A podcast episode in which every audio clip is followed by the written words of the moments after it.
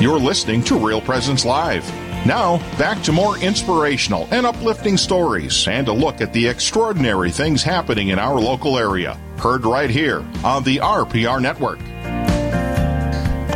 Welcome back, everyone, to Real Presence Live. Father James Gross and Father Jason Leffert joining you today from the Diocese of Fargo as uh, winter is making its last gasps, and uh, hopefully, before too much longer, we'll get the grass starting to green up. Uh, farmers getting into the fields. I heard an agronomist mention that throughout at least the state of North Dakota, uh, soil moisture levels are at about the best that they've been in recent memory this time of year. So we hope that conditions continue to be favorable for a harvest to uh, help to feed a hungry world this coming growing season. Now, a special programming note for this Sunday, which, as you may know, is Divine Mercy Sunday. In order to help you celebrate this beautiful feast, Real Presence Radio will be carrying a special version of the Divine Mercy Chaplet beginning at 3 p.m. Central, 2 p.m. Mountain Time. This, of course, is the hour of Divine Mercy. We invite you all to tune in and pray for the Lord's mercy to be poured forth on this very special day. And uh, joining us next from the Diocese of Sioux Falls, we have Father Sean Haggerty with us. Father, welcome to Real Presence Live. Yes, thanks for having me this morning. Happy Easter. Happy Easter to you too. We're very grateful you were able to take the time. Um, one of the first things I was thinking with regard to your diocese is that there was some very fortuitous timing in the naming and the ordination of your new bishop right before all of these uh, all of these things uh, started to happen. So, uh, how's uh, how's your new bishop uh, DeGrood uh, faring here? How are things going for him? He is doing absolutely wonderful. So uh, I have actually had the chance to get to know him when I was in seminary. He was my spiritual director for two years beforehand, and I was actually absolutely thrilled uh, that oh, he was going to be our new bishop. I uh, knew him personally quite well, and and knew that he would be a great fit for us. And and he's been doing great. Uh, he got off to a great start and got a little sick because of all the uh, activities, and and he's uh, back in great health. And and he just got done doing our priest assignment and uh, there's quite, quite a number of them, and he's doing a great job, I think. So. That sounds terrific, and we would just rejoice that you uh, have a shepherd uh, there with you, and we also extend our prayers and gratitude to uh, your retired bishop, Paul Swain, and are uh, keeping him in our prayers this time as well. Now, um, we've been hearing the phrase uh, this week from a number of different resources that we are an Easter people uh, as Catholics. first of all, what does that phrase mean to you, Father? Well, it means that Christ has conquered sin, he's conquered death. And uh, really, with that, there's really no fear and uh, a great hope within us that whatever we're dealing with, whether it's uh, fears uh, of death or of uh, different uh, sin in our life that we seem like we can't conquer, or addictions, that Christ has the ability to conquer everything. And uh, so, really, in Easter people, is the people filled with hope that Christ can conquer everything, and He has conquered everything. And we have Father Leffer here with us as well.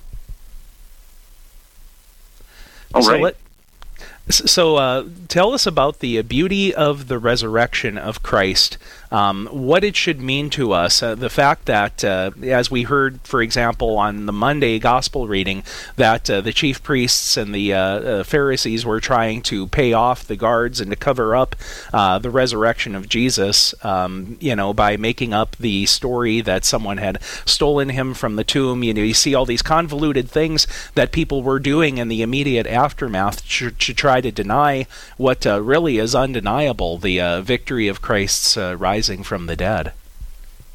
Yeah, you know, I, I think back to my uh, seminary professors, and uh, when I was very early on in seminary at uh, St. John Vianney in uh, St. Paul, Minnesota, there, and one of our New Testament teachers, uh, he said, if Christ didn't rise from the dead, why would uh, all twelve of the apostles, except for well, you know, John, mm-hmm. why would all of them go to go to their death? If, right. if Christ really didn't rise from the dead. And that's a very compelling argument that every one of them would go to their death for Christ because they knew that Christ had risen from the dead and that he appeared to them. And uh, so just the, the, testimony of their witness, uh, of their martyrdom, the word martyrdom itself means witness. Yeah. Not to mention and all so, of the other uh, clerics and martyrs, at least in you know those first generations in the church, right? Yeah, yeah. And so obviously they had encountered the power of the resurrection, the power of the hope, the power of Christ conquering sin and death within them. You know, Peter, you know, he denied our Lord, obviously, and and even after the resurrection, Peter was still struggling. He was went back to fishing, and Christ sought him out and said, "Peter, I, I've called you to do this. You know, tend my sheep. I know, I know you denied me, but you can't let down what I've called you to do." And and Peter, when he got at Pentecost, the Holy Spirit came upon him. He was he was changed. He was there's something different about him. He experienced the, the power of the resurrection in, in him, and uh, and then he was able to go to go to his death for Christ. You know, he was crucified upside down. Uh, mm-hmm. But that's that's the power of the resurrection being manifested uh, in the life of Peter, who before uh, denied our Lord. He was he was kind of felt like he wasn't chosen anymore. He went back to fishing, kind of gave up. I think we can all relate to that in our own lives sometimes. Uh, when we mess up in, in our lives, whether it's our vocation or we fighting with our spouse or something difficult in our job or we, we lose a sense of hope, we feel like we're, we're a little bit lost or we're not doing things right, uh, that, that Christ and the Spirit comes upon us, the power of the resurrection of God who is living comes in our lives, that we can we can overcome whatever difficulties there. We can we can face whatever fears there. Peter faced the very the very same people who, who condemned Jesus to death, the Sanhedrin. He mm-hmm. went right in front of them and uh, convicted them of that. Uh, you know, it's, it's tremendous. That's tremendous that he faced the very ones that he turned his back on, uh, the very very ones yeah. that he you know did not want to confront, and now he's confronting them. And uh, the power of the resurrection is a way of us enabling us to con- confront our fears or to face them, um, not on our own power, but of Christ living in us. Um, and and, and that gives tremendous hope, tremendous mm-hmm. tremendous uh, vision of a horizon um, you know, like right. uh, I think it's Saint or, or Pope Benedict. He said, you know, a, a, a Christian is not someone who believes in you know like a moral belief or things of this nature, but it's someone who's who's encountered uh, the, who's encountered the Lord, and it gives life a, a new horizon, a new perspective. I'm kind of paraphrasing, but when right. he talks about encountering the Lord, it gives life a new a, a, new perspective. Like there's a certain sense of hope, there's a certain sense of life, and and uh, it really motivates us too. You know. Mm-hmm. So that's really the, the encountering of the resurrection of Christ who is living. We can encounter the Lord here now, whatever difficulty we're encountering. Right, as opposed to uh, Judas Iscariot, who um, utterly despaired. Uh, Peter, after having denied the Lord on that late Thursday, Holy Thursday night, uh, uh wept tears of, of sorrow and hoped in in the beauty of uh, uh, of repentance, and and was able to witness the risen Christ. So, Father Leffer, are you with us? Yes. You know, Father Sean, I have, I have a question for you, or insight, if you could give us. Like, so I remember one year a priest buddy and myself, we decided, you know, we live this great Lent season. Let's live an intentional resurrected life Easter season. And and I'll never forget, like about eight days into it, he said, Boy, living this resurrected life is really hard. I'd like to go back to Lent. You know, oh. we, like we discovered, like if you're going to really be a, an alive Christian who truly believes that Christ is risen from the dead, and you're going to apply that, and actually let the resurrected Christ have His way with you, it's a pretty intense life. I mean, it's. Could you give us some insights? What does it mean to live the resurrected life, or the the power of the resurrection as a Christian? Well, the gospel from uh, Easter Sunday morning, uh, I think, really tells us a lot. When you focus on the, on the character of, of Mary Magdalene, and that she's encountering the resurrection, but she kind of wants to remain in Lent. Uh, if you recall, she's still at the tomb and then she, when she's at the tomb, she's encountering the resurrection. She sees two angels, and she's still weeping. She's crying, like, "Where is he? I don't know where." He is. She's seeing two angels, you know. And then on top of that, Jesus is right there by her side. She doesn't realize it, and she's continuing to weep, and kind of having her kind of her, her you know pessimistic way of looking at things of you know Christ is dead and, and everything's awful and and whatnot and and I think, well, I don't think, but the power of the resurrection is to take our eyes off of just that reality that uh, it seems like everything is is, is bad and and uh, sin is, has gotten the better of us, and to look to Jesus and recognize Him present in our midst.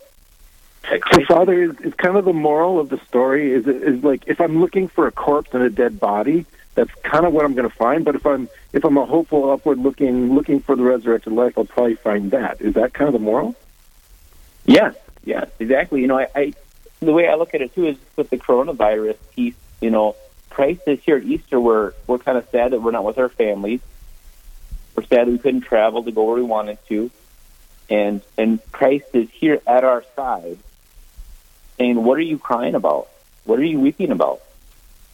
And if we can have ears to hear when Jesus called Mary Magdalene's name, we hear Jesus. If we can take this moment to stop and to pray and let Jesus speak to us and call our name, we can realize that He's here present with us, as opposed to just sit there and weep and oh, woe is me and whatnot. Uh, mm-hmm. Christ is here with us, even in the midst of this a great tragedy. For those alive. who are Yep, he is alive. Hallelujah. And for those who are just tuning in to Real Presence Live, Father Gross and Father Leffer are with you. And uh, we have Father Sean Haggerty with us, uh, joining us from the Diocese of Sioux Falls.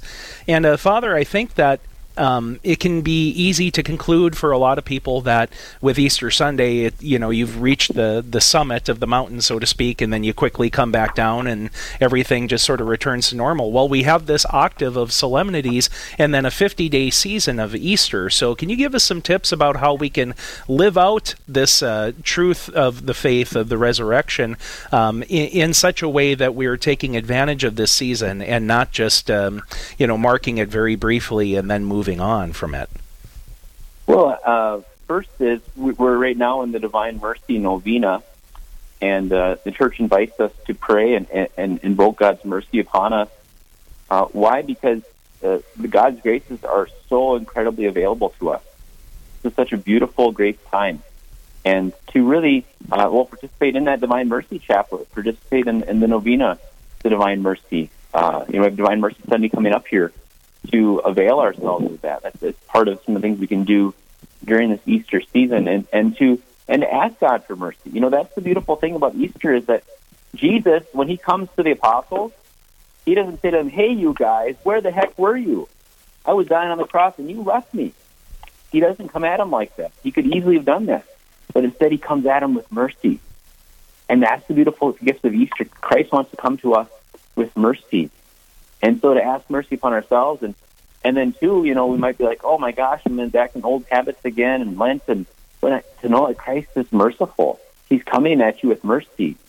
And and to as opposed to like again, Mary Magdalene kind of focusing on on our faults, kind of focusing on, you know, uh, condemning ourselves really, to focus on Christ who's present, who's who's mercy, he's he's with us. And so um, along with the Divine Mercy Chaplet, I would say uh, taking moments to uh, in prayer uh, to allow God to be merciful upon you. Maybe reflect and think about, hey, where am I being hard on myself?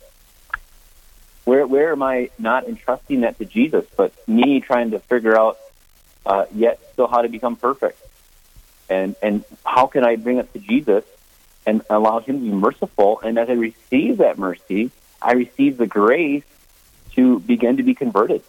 I receive the grace like Peter he received this grace from the Holy Spirit upon him that he had a power that he never thought he could have before. Those are all and, great. And he, uh, yep, continue, yeah. please, Father. Yeah, no. So, so just an invitation to uh, really be open to that mercy. Christ doesn't come at his apostles with with a, a, a hammer and a fist. He comes at them with mercy and says, "Peace be with you. Your sins are your sins you retain are retained. Your sins are forgiven. You are forgiven." What a terrific uh, set of tips there as we launch into this beautiful season of Easter. And even though it looks very different for many of us uh, with the suspension of public masses, and hopefully that gets lifted uh, sooner rather than later, we can still uh, make the most of this beautiful season and live out uh, the, the truth of Christ's victory and his uh, rising from the grave in our own lives. So, Father Sean Haggerty, thank you for taking the time to be with us on Real Presence Live. Blessings to you and your ministry. Yeah, amen, brother. God bless you. Happy Easter. And uh, as they say in Greek, the first Christian, Christos anesti, which means Christ is risen. And we say alithos anesti. He is risen indeed. Amen. Hallelujah. Thank you very much, brother. Well, up next, uh, join us as we pray the Most Holy Rosary live on the air, keeping in our hearts all those who are affected by some aspect of the coronavirus and all those in need of some intention, any intention that you want to supply as you join us. This is for you too. The Most Holy Rosary, next, as Real Presence Live continues. Live, engaging, and local. This is Real Presence Live, where we bring you positive and uplifting stories and share the great things happening in our local area on the Real Presence Radio Network.